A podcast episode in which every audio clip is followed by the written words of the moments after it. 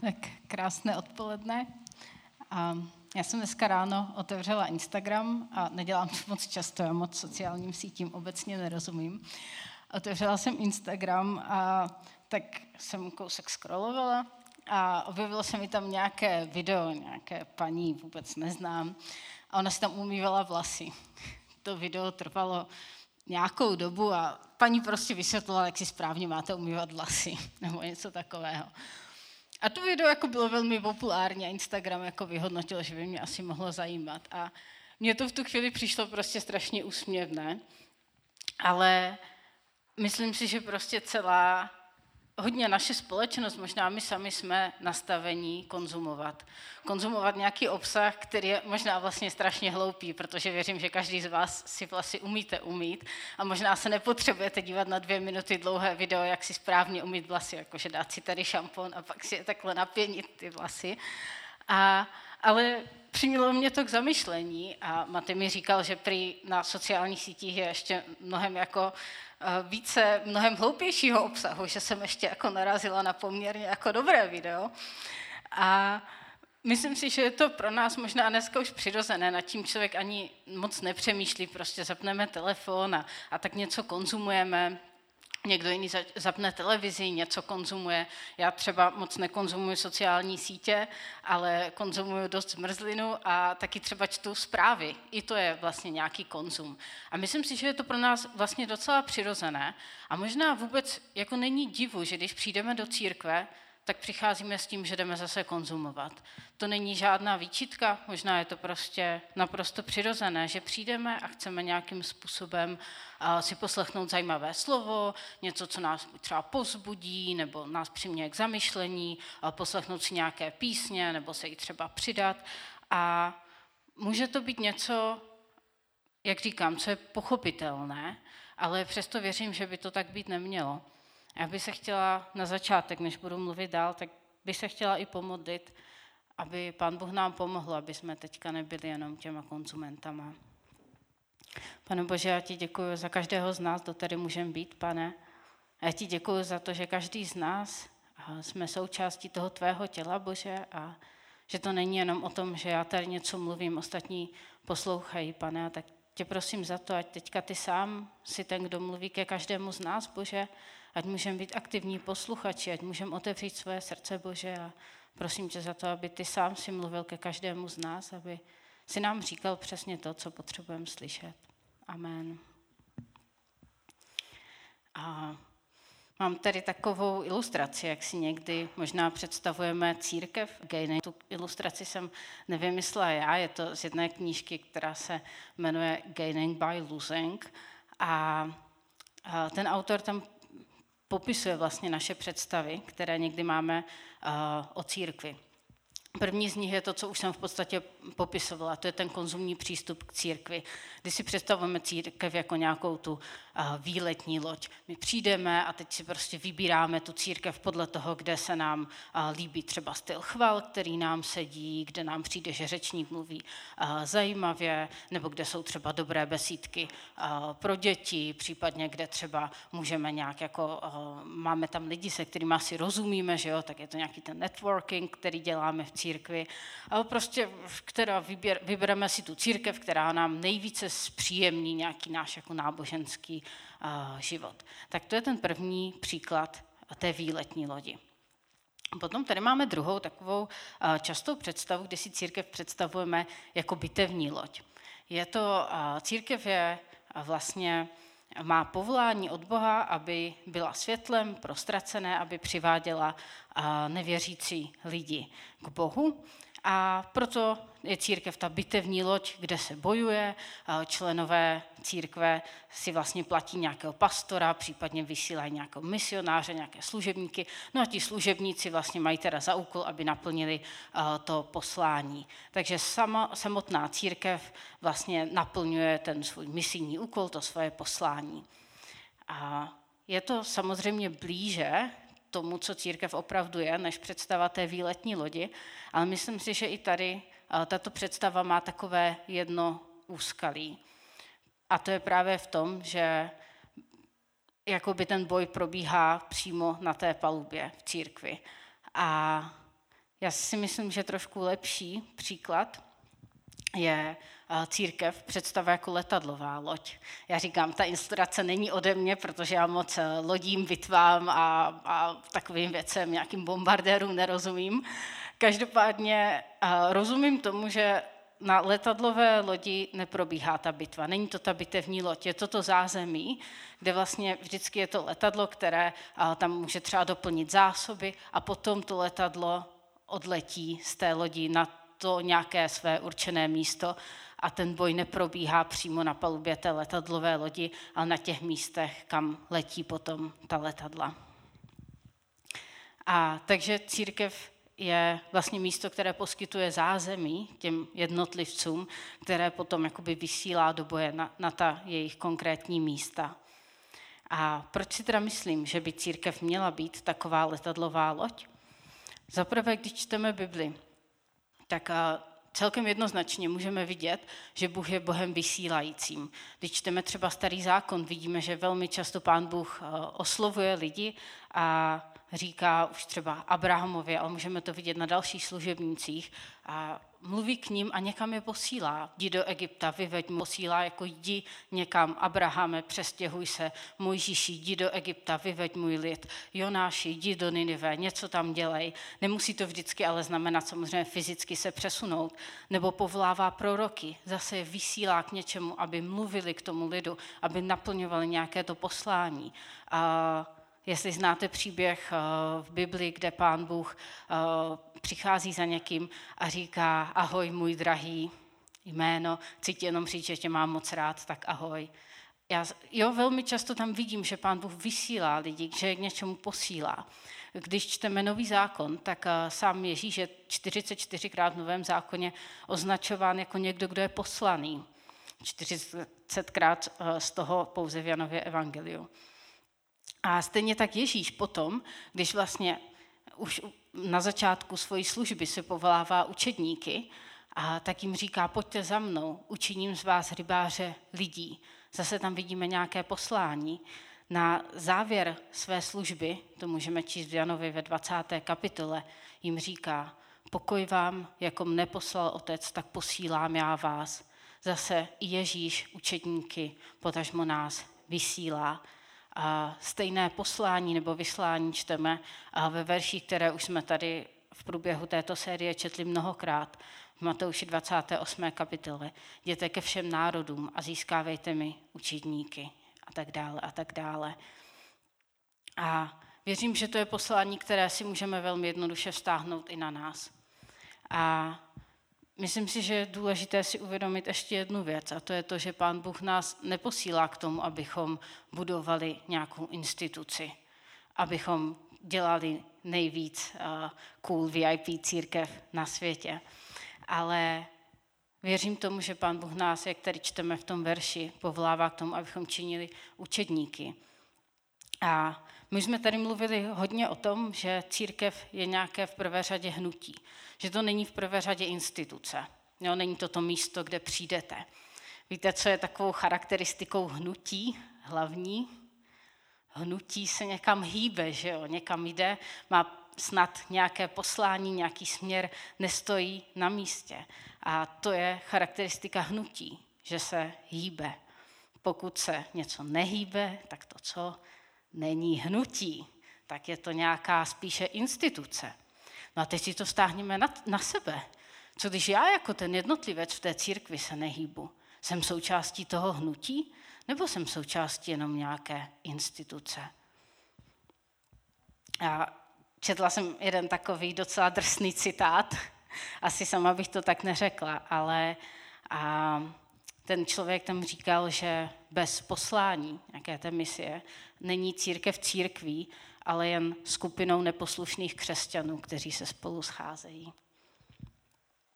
A tak jsem děčná, že tady Rádě měl na začátku to svědectví, protože myslím, že to je úplně přesně to, o čem já dneska chci mluvit a takhle to můžeme prostě vidět přímo v praxi. A proč teda ne ta bitevní loď? Jak jsem říkala, proč teda si nemůžeme zaplatit toho pastora, proč si nemůžeme zaplatit toho misionáře, nějakého služebníka, který teda naplní ten náš úkol? A zase se můžeme podívat znovu do Bible, co vidíme v Novém zákoně. A když se chceme dočíst o tom, jak vlastně vznikala první církev, jak se první lidé obraceli, stávali křesťany, tak si otevřeme knihu skutku apoštolských a tam můžeme vidět, jak vznikala církev. A třeba když se podíváme do skutku 8. kapitoly, tak se můžeme dočíst, že potom, co v Jeruzalémě začalo pronásledování, tak se lidé z Jeruzaléma rozprchli a začali kázat evangelium všude, kam přišli. To je ve skutcích 8. kapitole 4. verš. A o kousek dál, když čteme zase o vzniku církve v Antiochii, ve skutcích v 11. kapitole 20. verš, čteme, že někteří z nich původem z Kypru a z Kyrény začali po svém příchodu do Antiochie zvestovat Pána Ježíše také pohanům. V 19. verši je tam psáno, že někteří kázali jenom židům, někteří jiní začali kázat pohanům. Všimli jste si tady něčeho na těch verších? A Lukáš, který je autorem skutku apoštolských, možná záměrně vůbec nezmiňuje, co to bylo za lidi. On je tam nejmenuje. A my můžeme vidět na spoustě míst, místě ve skutcích, že ty církve vznikaly tím, že tam nějací lidi šli, nějací lidi založili. On je vůbec nemenuje.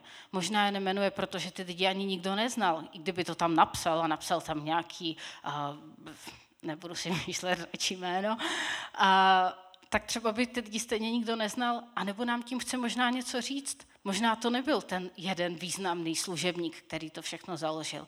Možná to byli právě úplně obyčejní lidi, jako dnes my tady.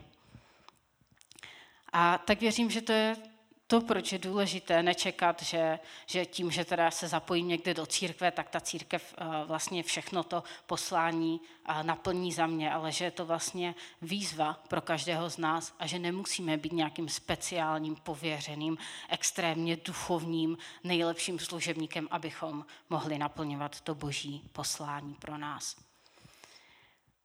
A tak co s tím? A možná si říkáte, jo, já už jsem to zkoušel. Ono to není tak jednoduchý v dnešní době říkat lidem o Bohu.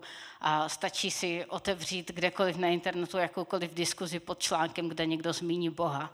A můžete to číst, ty reakce. Možná se s tím setkáváte i někdy, že vám to někdo přímo řekne, co si myslí o tom vašem Bohu.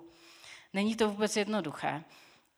A někdy je těžké najít tu motivaci a myslím si, že naší motivací by rozhodně nemělo být to, že chceme třeba dobře vypadat před ostatníma křesťanama, nebo že máme nějaký pocit viny, jako že bychom měli a že jsme půl roku nikomu neříkali, tak teď se teda hecnu a narvu to tady do toho svého kamaráda, který ho to vůbec nezajímá.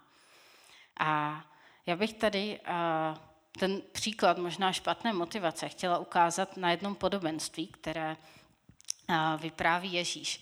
Je to velmi známé podobenství, které je trošku v jiném kontextu, ale doufám, že to bude dávat smysl. A ten kontext je takový, že Ježíš vypráví vlastně podobenství, jak to bude s božím královstvím a vlastně význam toho podobenství je to v kontextu toho, že máme být připraveni, že nikdy nevíme, kdy pán Bůh přijde a že nemáme zahazovat nějaké své dary, které jsme dostali od Boha. A možná už někteří víte, co je to za a, podobenství. A přečtu ho vlastně od začátku. Je v Matouš 25. kapitole od 14. verše. Bude tomu, jako když člověk, který se chystal na cestu, zavolal své služebníky a svěřil jim svůj majetek. Jednomu dal pět hřiven, druhému dvě, třetímu jednu, každému podle jeho schopností a odcestoval. Aby jsme si to zase lépe do, eh, dokázali představit, tak eh, hřivna nebo, eh, nebo talent bylo platidlo, které se používalo. V různých zdrojích najdete různé částky, není úplně jisté, kolik přesně peněz jim teda dal, ale přibližně, když budeme takový realisti, tak to mohlo odpovídat těch pět hřiven nějakým asi 105-110 letům každodenní práce. Když to vypočítáme, že za, nějaký ten, za tu jednu hřivnu člověk musel minimálně 20 let každý den, jo, bez nějakých víkendů pracovat. takže těch pět hřiven mohlo být, když jsme to tak zhruba počítali podle nějaké průměrné mzdy, třeba řekněme 40 milionů korun. Jo, tak to dostal ten jeden. Další dostal dvě hřivny, což odpovídalo, řekněme, třeba plus minus jo, nějakým 44 letům každodenní práce, což tak jako reálně mohlo být, kolik tehdy člověk za celý svůj život vydělal. A ten, co dostal jednu hřivnu, tak to mohl odpovídat, dejme tomu teda 22 letům každodenní práce. No a teď si jako představte, že vám někdo dá těch 40 milionů a řekne, hele, tak s tím něco dělej a já jedu pryč a jak se vrátím, tak si to zase od tebe vyberu. A mě naprosto fascinuje to, co udělali ti první dva služebníci. A když čteme kousek dál, tak se tam píše, že ten, který přijal pět hřiven, i hned se s nimi dal do podnikání a vyzískal jiných pět. Tak i ten, který měl dvě, získal jiné dvě. Ten, který přijal jednu, šel, vykopal jámu a ukryl peníze svého pána. Já jako nevím, jestli bych byla úplně tak jako hr do toho někde jako investovat 40 milionů. Nevím, jestli jste někdy někdo do něčeho investovali. Je to takový docela riskantní podnik a taky se vám dost dobře může stát, že přijdete o všechny anebo dost velkou částku těch peněz. Takže a myslím si, že tady ti dva první služebníci byli buď nějak přirozeně ochotní riskovat, anebo možná věděli něco o svém pánu, co ten třetí služebník neviděl. A to je něco, nad čím by se chtěla pozastavit, protože čteme tady, že ten třetí vykopal jámu, ukryl peníze svého pána. Já z tolika peněz mám, možná bych to asi taky radši udělala, že radši než abych to všechno, o to všechno přišla. No a tak když přijde teda ten pán, tak pochválí toho prvního, pochválí toho druhého a pak přijde ten třetí, který dostal vlastně jenom tu jednu hřivnu a říká mu, pane, poznal jsem tě, že jsi tvrdý člověk, sklízíš, kde si nesel a sbíráš, kde si nerozsypal. Bál jsem se a proto jsem šel a ukryl tvou hřivnu v zemi. Hle, zde máš, co ti patří. Jeho pán mu odpověděl, služebníku špatný a líný, věděl si, že žnu, kde jsem nezasel a sbírám, kde jsem nerozsypal. Ten pán tady schválně používá ta slova, že žne, kde nezasel, sbírá, kde nerozsypal. A myslím si, že tady nádherně můžeme vidět vlastně motiv toho třetího služebníka, proč on nic neudělal. On se prostě bál. On tedy říká, že poznal, že je tvrdý člověk. A já si myslím, že to je možná to, co bylo rozdílem mezi těma prvníma dvěma služebníkama a tím uh, třetím služebníkem. Že on se bál, co by se stalo, kdyby přišel o ty peníze. Co by se stalo, kdyby zariskoval a třeba o ně přišel. A tak je radši, tak je radši schoval. A je to docela drsné, co ten pán mu říká. On říká služebníku špatný. Teď on ty peníze nespronevěřil, on je neukradl, on, on je všechny nepřišel, on je prostě jenom nikde neinvestoval. A já tím právě vůbec nechci říct, teď musíte jít a všechny ty dary používat a, a dělat všechno a riskujte a tak dále. Já chci, aby jsme se nad tím zamysleli, jaký je náš postoj. Věříme tomu, že náš pán je opravdu dobrý, že se nemusíme bát, že něco pokazíme, že se nemusíme bát toho, že i když třeba přijdeme o něco, když něco uděláme špatně, takže stejně přijde ten pán a že nám řekne, jo, dobrý, pokazil jsi to, ale pojď, půjdem dál a příště třeba zainvestuješ správně a dopadne to dobře. A tak tady vidím ten rozdíl toho, když se bojíme, máme strach, a to, když víme, že náš pán je dobrý. Tak to byl jeden takový možná odstrašující příklad. A můžeme se podívat ještě na druhý příklad. A to je pozitivní příklad. A zase zdánlivě uh, se podíváme na jedno podobenství, které vůbec s tím, o čem mluvím, nemá nic společného. A to podobenství také vypráví pán Ježíš a také ho najdeme v Matouši. Tentokrát o dneska chci mluvit. A opět je v trošku jiném kontextu, než jak o něm dneska chci mluvit. A pán Ježíš tady mluví o odpuštění a mluví o tom, jak je důležité odpouštět lidem. A začíná to tak, že král se rozhodl, že si vyžádá účty od svých poddaných. A v Matouši 18. kapitole od 24. verše čteme. Když začal účtovat, přivedli mu jednoho, který mu byl dlužen mnoho tisíc hřiven. Protože mu je nemohl vrátit, rozkázal ho pán prodat i s ženou a dětmi a se vším, co měl, a nahradit ztrátu. Tak kdo si pamatujete, kolik byla ta jedna hřivna? Odpovídalo to, řekněme, nějakým minimálně těm 20 letům každodenní práce.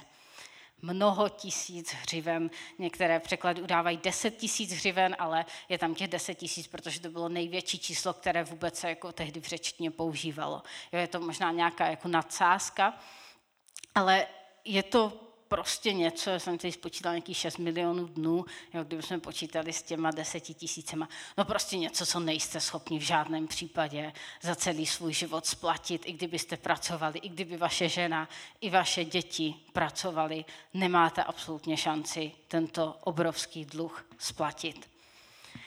A tak přesně tolik peněz on mu dlužil. A to, že je chtěl pán prodat i s ženou, i dětmi do otroctví, bylo celkem standardní. To nebyl žádný nějaký zlý, skažený pán. Jo? Prostě to byla realita tehdejších dní. No a tak on padá na kolena a říká, pane, prosím tě, odpust mi to ještě chvilku strpení, což je strašně vtipné, jakože chvilku počkej a já ti jako vrátím tolik peněz na které sice nevydělám do zbytku svého života, ale ještě mi dej, prosím, chviličku. No ale pán se nad ním slituje a říká, jo, já ti to všechno odpustím. A co je naprosto fascinující na tomto příběhu je, že potom, co tento služebník od něho odchází, tak eh, potkává eh, nějakého svého spoluslužebníka, který mu byl dlužen 100 denáru, což byla výplata asi za čtyři měsíce, takže to už je něco, co by se asi jako dalo splatit, že? A prosí ho, a, nebo je mu vlastně dlužen tady těch 100 denárů a chytne ho za krk a křičí, zaplať mi, co jsi, co jsi dlužen.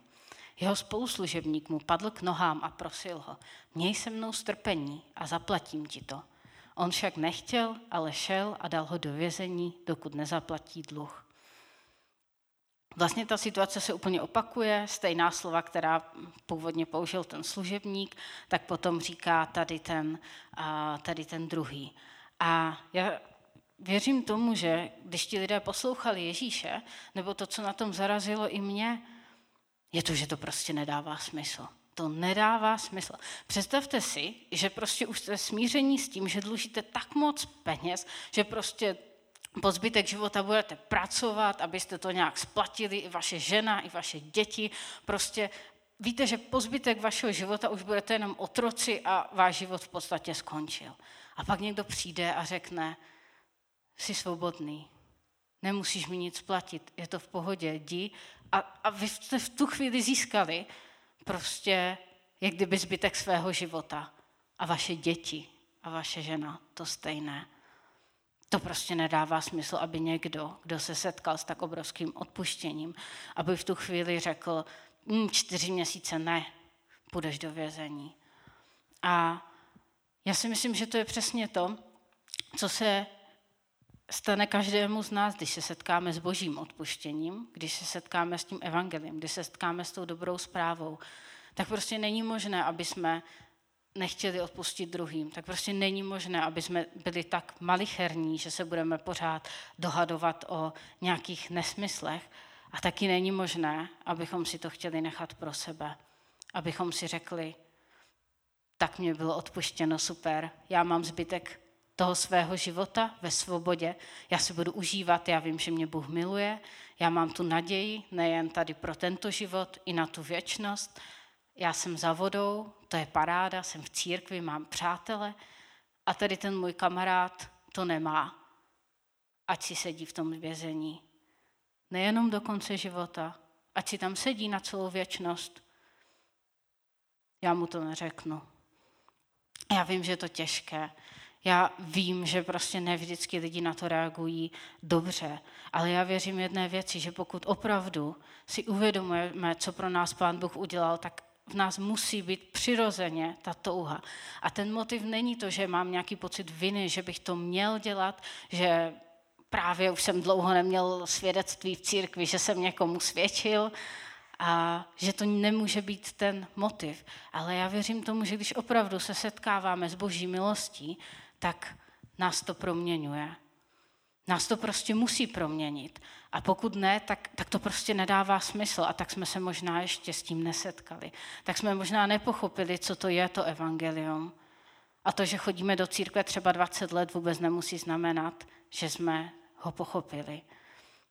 A věřím tomu, že právě pokud chápeme tu milost, pokud chápeme to odpuštění, tak nás to proměňuje k tomu, že jsme schopni i něco obětovat a třeba tu naši pověst, že jsme schopni se trošku prostě strapnit, protože na tom až tak moc nezáleží.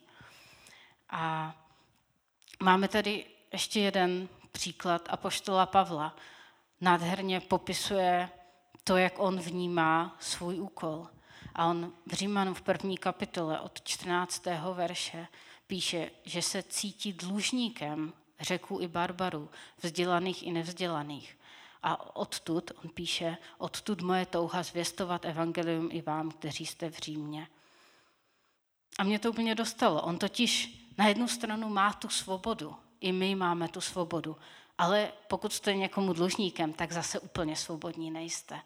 A on si prostě uvědomuje, že on tu svobodu má, ale on není o nic víc hod, hodnější, on není o nic víc lepší než ti lidi, kteří ještě o Bohu neslyšeli. A proto se cítí dlužníkem, protože on dostal tu možnost, ale ti druzí třeba ne. A tak věřím, že to je prostě motivace Pavlova, může to být i motivace nás. Určitě to byla jedna z našich motivací, když jsme tady začínali Safe Place a taky to není vždycky jednoduché. A taky někdy někdo přijde a řekne, a to se mi nelíbí a to bys měl dělat tak. A vůbec proč tam žena káže? Není to jednoduché, ale já věřím, že můžu mluvit tady za nás z týmu, že prostě toužíme potom, aby druzí lidé mohli poznat Krista. A já neříkám, že jsem příklad skvělého evangelisty potom, když se setkávám s nevěřícíma, ale hrozně moc bych si přála, aby, aby to tak mohlo být.